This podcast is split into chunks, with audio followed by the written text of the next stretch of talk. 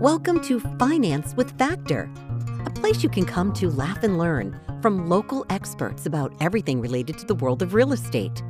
Each week, we cover a unique topic to help you understand the mortgage industry, navigate the home buying process, and grow your business while maintaining a slice of sanity. Now that he has climbed safely atop his soapbox, here is your host, a senior loan officer with Mortgage Network, Jason Factor.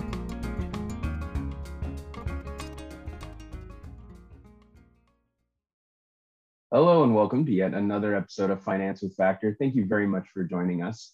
In the spirit of Thanksgiving, I want to pause right before we begin here and say that I deeply and sincerely appreciate everybody who makes five minutes of the 30 that I put out every week to tune in. Uh, whether you're doing this in your car or on a boat somewhere nice and warm, wherever you are, thank you for tuning in.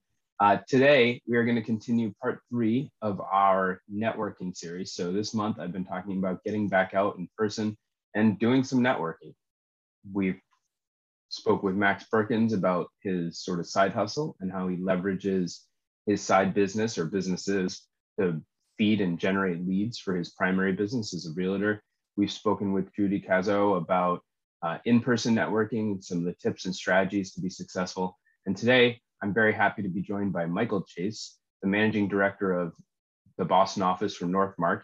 He is, I think, an exceptional networker in that the way he uses organized networking to feed his business and to make connections. In fact, Michael and I first met at a BU alumni networking event, and he is a member of the BU Alumni Real Estate Network, CCIM, uh, AREAA, BNI, I could go on with all kinds of acronyms that mean absolutely nothing to you unless you know what I'm talking about. but before I do that, perhaps I should introduce Michael Chase. Welcome to the podcast. Jason, well, uh, thank you for having me this morning. Um, perhaps uh, before we get going, what groups are you involved in, and did I even touch the surface? Uh, no, you, you pretty much covered most of them. Um, I'm a member of uh, the New England CCIM chapter, where I am currently the vice president and will be serving as the incoming president for 2022. I am the commercial committee chair for AREAA Boston. Uh, I'm active in the BNI network that you and I are both a part of. I'm also a member of, Provi- of a ProVisors chapter here in the Boston area. Um, and uh, try to remain active in the Boston University Alumni Association, uh, which again, as you mentioned, we um, we first met at. Um, I'm also active on the programs committee of REFA Boston, which is part of the Greater Boston Real Estate Board. Um, in addition to these groups uh, that I'm actively part of, I also have affiliations with the Mortgage Bankers Association of America, uh, the Certified Real Estate Investors Network, um, and then other trade organizations that our office are part of include ULI, NAIOP, uh, CREW, etc. The you know where other members in our office are members and actively part of. And so you can see why I have Michael on for this. um, so why do you join so many chapters? Like why are you involved in so many networking groups, Michael? It's a great question. So I find that each of them have a little bit of a, a, a different flavor uh, and bring a little bit of something different to the table. Um, and so, for example, uh, my participation with the Real Estate Finance Association, which is part of the Greater Boston Real Estate Board, um, that is an organization I join and be, participate on to kind of get best practices. Uh, that's a group that is predominantly other finance professionals. There are developers, there are borrowers in that organization, but it's mostly um, finance professionals. So it's a lot of people doing what I do so when I show up to those events, um, there is some, excuse me, some opportunities for client networking, but mostly it's kind of hearing what is going on in the industry and what are the best practices. Um, the New England CCIM, the New England CCIM chapter, which is part of the CCIM Institute, um, that's a great organization for continuing education opportunities and professional development, as well as connecting with other real estate practitioners here in the region and nationally um, so that's a great one for networking within the industry. And then some general networking groups, as we mentioned, BNI, a chapter that you and I belong to, as well as ProVisors, these help to broaden uh, my networking by introducing me to people, professionals in other areas and other industries that I don't normally interact with on a day to day basis. So you have your best practices within your industry, networking with other people broadly within your industry, and then just touching on various other industries. And so it sounds like there are a couple of kind of categories that you assign groups to. And then how you dedicate your time, I'm sure, to each group depends on the, ret- the rate of return, essentially. But you've got networking to build your, your network, right? Your connections, networking to build your knowledge, and then networking to generate leads. And, and, and sometimes those intersect, obviously. Exactly. I, I, would, as you mentioned, those might be the primary purpose for, for, for being parts of those, but they all have lead generation, networking, education, you know, components to them. Um, they're just kind of illustrating what some of the primary purposes are in my mind for joining some of those groups.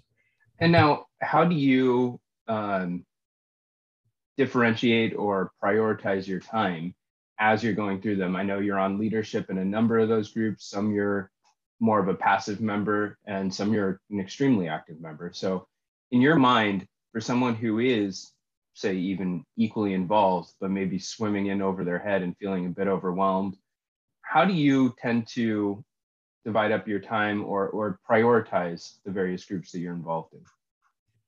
Um, another great question. But you know what? Let me take one step back and talk about one other aspect um, that's really important when deciding which kind of groups to belong to.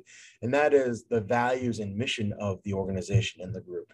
And do they um, do they coincide with what you are doing and what your personal mission and values are? For example, my participation with um, AREAA Boston, um, their mission, of course, is to promote home ownership uh, amongst the AAPI community, which is something that's important to me, which is why I want to be involved with them and certainly now helping them grow their commercial sphere.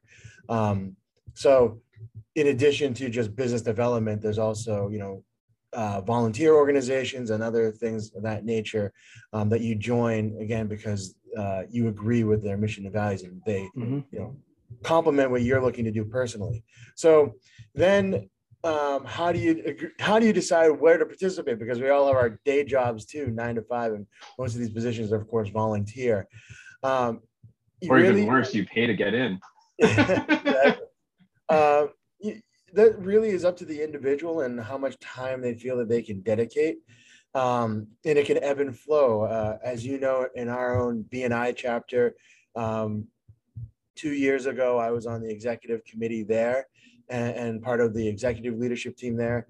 And then as I transitioned and became part of executive leadership positions in, say, the New England CCIM chapter, or took on the responsibility of being a chair for AREAA Boston, I stepped back in my BNI role so I could dedicate time in other areas. So that they can um, ebb and flow a bit and, right, and you right. can be in various leadership positions at the same time without overcommitting yourself on every front. Right. You know, you can only burn the candle at so many ends. Exactly. And you do a disservice if you're trying to be everything to all groups as well. I think you have to be realistic with yourself, your own time commitments, your job and your family come first, of course.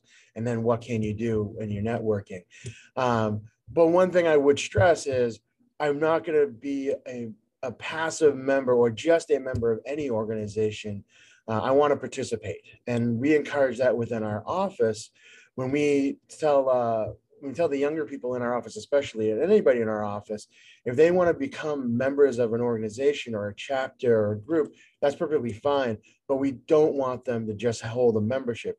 We want them to be active. We want them to find out what committees there are, what leadership opportunities there are, and to get involved. Because really, when it comes to networking and business development, it's the relationships that you build most often in those and by participating in the organization and helping it grow and helping it advance and helping it plan that really you carry on forward far more than just showing up to the monthly or quarterly event trying to do you know 20 minutes of open networking before panel discussion um, yeah.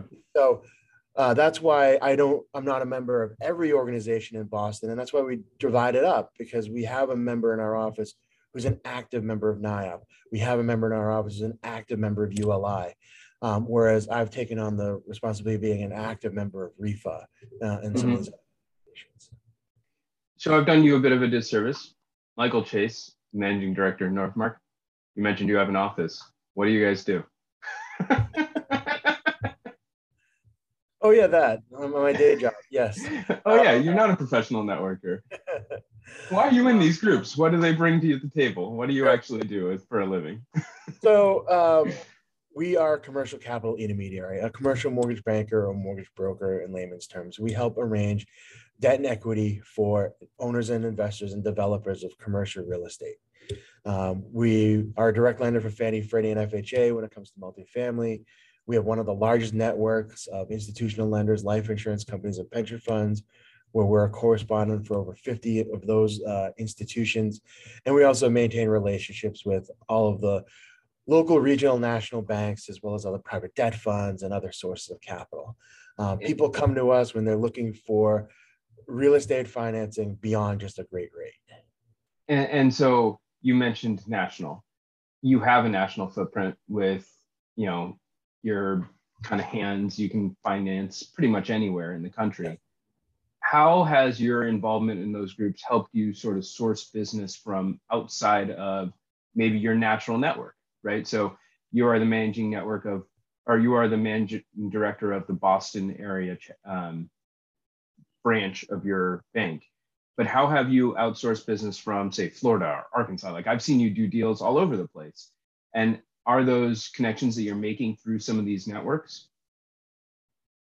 Um, another great question. Absolutely. Uh, you when you're networking within these organizations, some of them are local, part of being local a chapter, but they're also part of larger national or international organizations.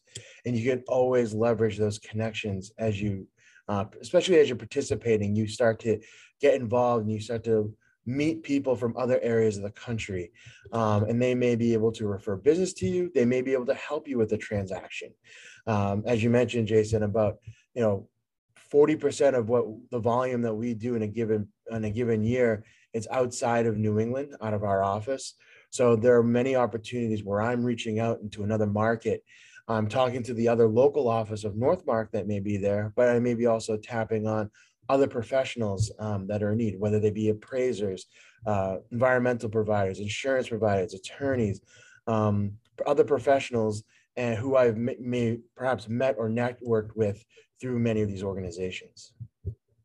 And as you're so, uh, you, you know, you're sourcing business from maybe outside of your natural network. You're getting involved in these various groups, um, not only to build some credibility, but also I would imagine visibility. And I've heard you refer to um, your networking as sort of building out a toolbox. Could you fill out that analogy for me? And, and maybe what you just discussed is, is a perfect example. Sure. Um, so as you mentioned, visibility, credibility, leading to profitability. That's a that's kind of a BNI acronym. Acronym. Um, there's also you know getting to know, like, and trust people. Uh, so all of the this is why it's so important to participate in these organizations, to be on committees, to be on boards, so that you're actively working with these other people, so that you can demonstrate to them uh, your professionalism, your in your ability to to to see a project through, and then at the same time you learn about who they are, both personally and professionally, so that when it comes time for um, a client who reaches out and says, you know what, I have a need.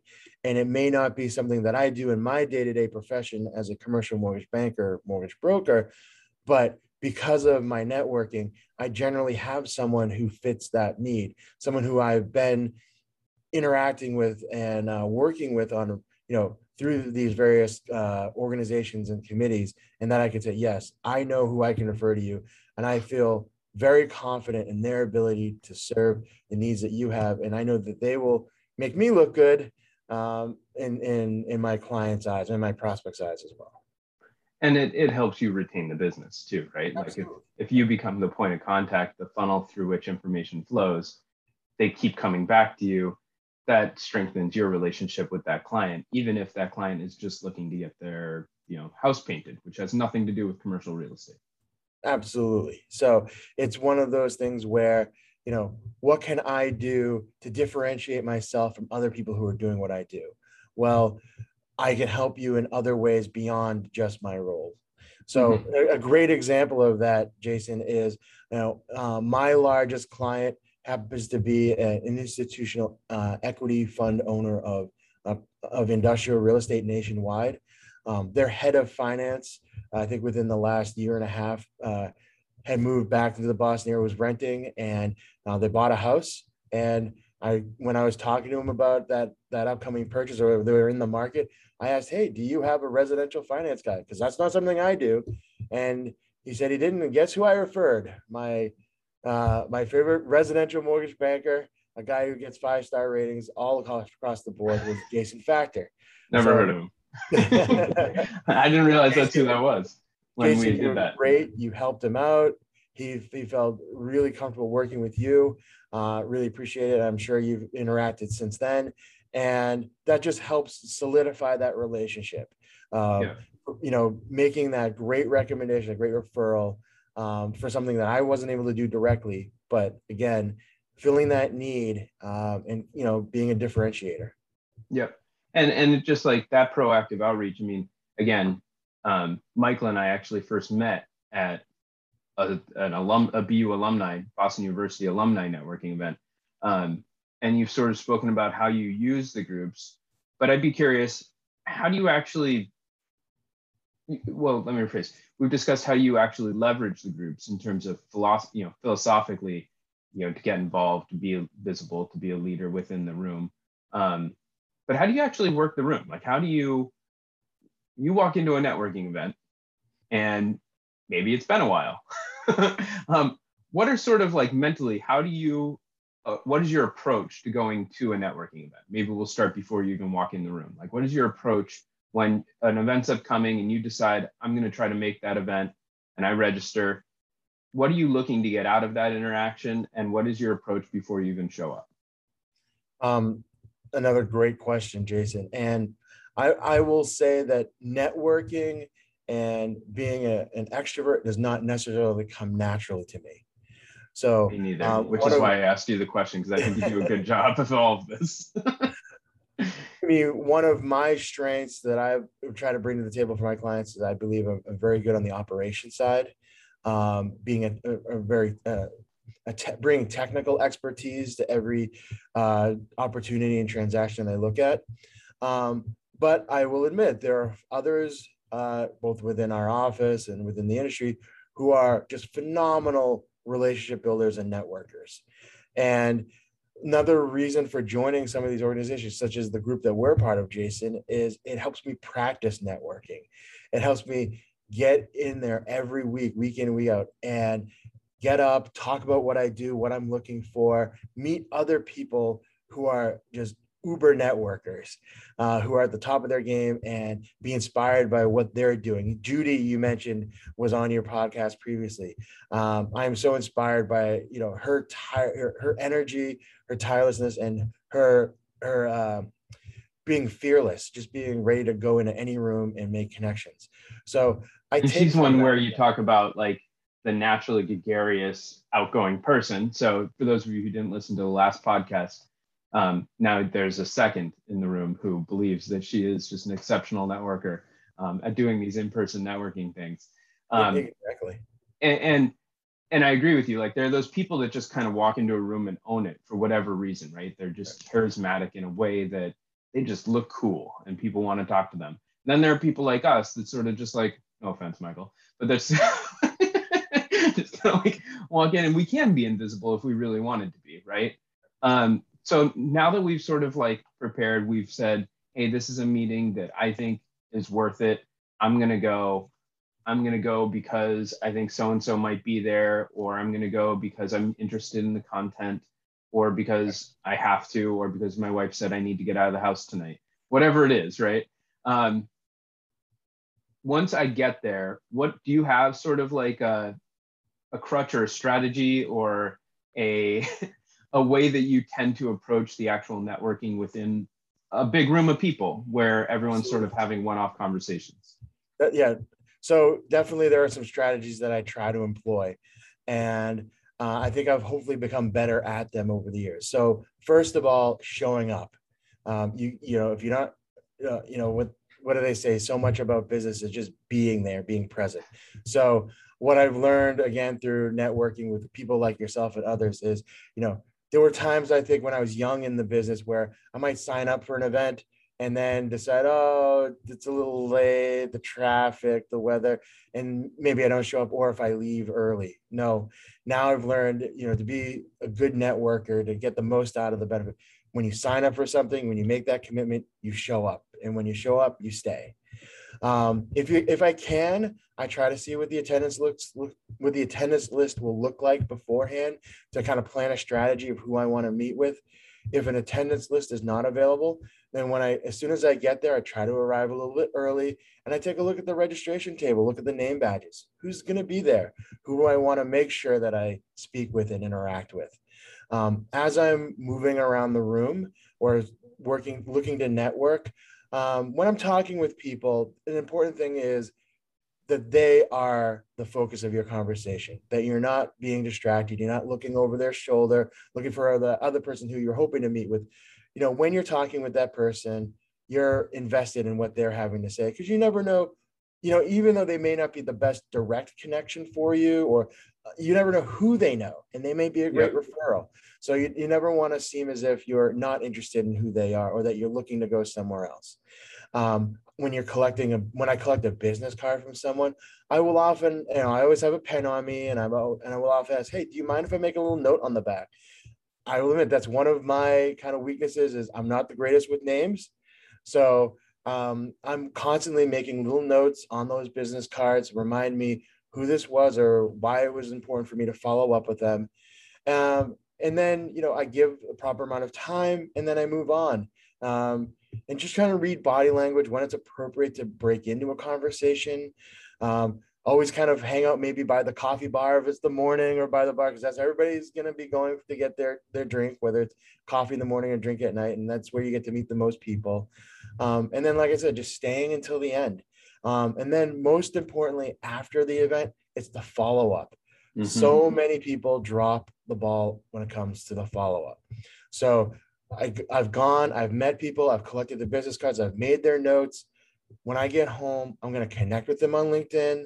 I'm going to follow up with a message. I'm going to try to get that follow up meeting. And I will say, Michael is great at that. One, because he did it with me, right? So he and I met at a BU networking event. We stayed in touch. It's turned into reciprocal business over the years. Um, I would hope. Um, and you know, like I, I know going into the, the holiday season here, the new year, whether it's a partners work party or a partners event or your own networking events or holiday party, there are going to be a lot of opportunities to maybe walk into a room with a bunch of strangers. And maybe it's the first time in two years that you get to do something like that. And so getting back in practice of that, um, Michael, you you not in addition to all the organized networking events that you go to, you also go to a number of sort of one-off networking events, you know, whether it's small business forums or or other sort of theme-based event events and networking events. Um, you're exceptional at the follow-up there as well, because I've seen you use those, you know, like SBA networking events to then either generate connections or business. Can you speak to a little bit about um, you've made a connection at one of these events and now you've done some follow-up work.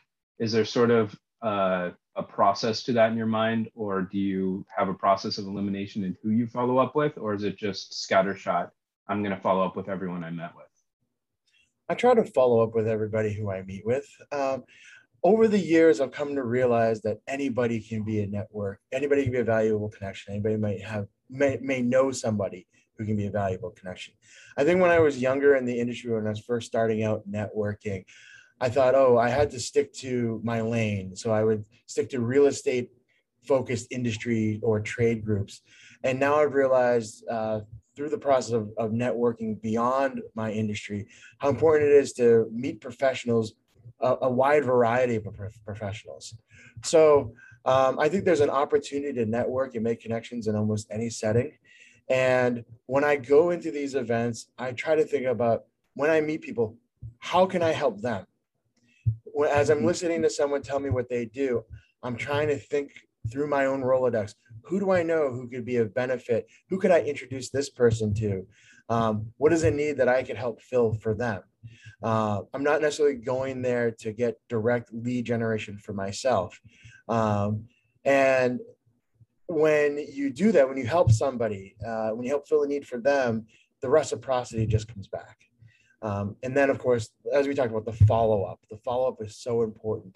And connecting with people on LinkedIn, I send them a message, and you know, it was great to meet with you at such and such an event, because it's it's very helpful to leave that little breadcrumb for yourself. Yeah so that you know two months later three months later as you're going back through all of your connections you go oh who was this person? How did i meet with them? I can look back at that message history and say oh yeah okay.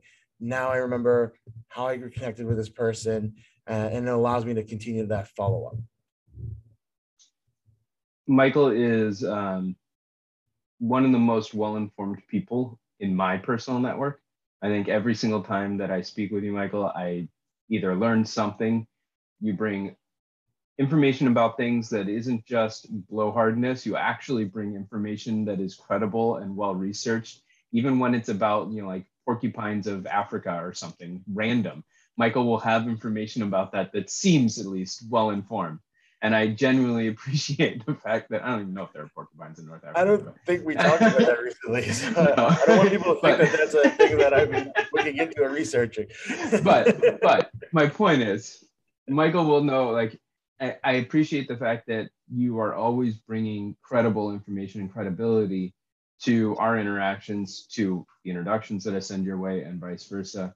Um, and I hope that for everyone listening today, this was another example of someone who actually knows what they're talking about. When I say we can leverage these networking groups to your benefit, hopefully you took something out of this. Um, Michael, thank you very much for joining. I, I sincerely appreciate it. You're very welcome, Jason. Thank you for having me on here and for uh, continuing to promote our networking group through your podcast. And anybody who's listening, um, please feel free to reach out. I'm, I'm more than happy to connect uh, and would love to you know learn about you and what you're doing um, and talk further. So, Jason, thank you. If if you would like to reach out to Michael, uh, the best way to connect is usually on LinkedIn. Um, what are the other ways that people can reach out to you? Um, that's probably the best way. You can also find me on our corporate website, NorthMarq, N-O-R-T-H-M-A-R-Q dot com. Um, and you can look up our Boston office there. Perfect. And um, before we sign off, um, one more thing. For those of you who are listening and like what you've heard or want to go back and listen to past podcasts, please like, share, follow this podcast for every single new subscriber through the rest of this year, you will generate a $10 donation to the Friends of Boston Homeless, an organization that I know Michael and I are both involved in. So please, if you see this podcast pop up on your feed, if you have a chance to grab your partner's phone, feel free to follow it for them too. I don't object to, I don't object to uh, to force follows. Um, so thank you very much, Michael. Thank you to everyone who's listening. Hope everyone enjoys a wonderful Thanksgiving and a happy New Year as we approach the holiday season. Thank you, Jason. Happy holidays to you and your family and to your listeners as well. Thank you for listening to this episode of Finance with Factor. Please remember to like, rate, share, and subscribe. Then, if you really like us, unsubscribe and resubscribe again. Of course, that can be our secret, but it helps our ratings. Have an idea for an upcoming topic you want us to cover? Post a comment. For the full video version of this episode or any of our previous episodes, please find, like, and follow Jason on YouTube or Facebook at Jason Factor Mortgage Network and on Instagram at Finance with Factor. All content on Finance with Factor is self published by Jason Factor, Senior Loan Officer, NMLS number 1401985. All rates, guidelines, and advice discussed on this episode is subject to change. For a full list of disclosures, visit the license and disclosure page at jasonfactor.com.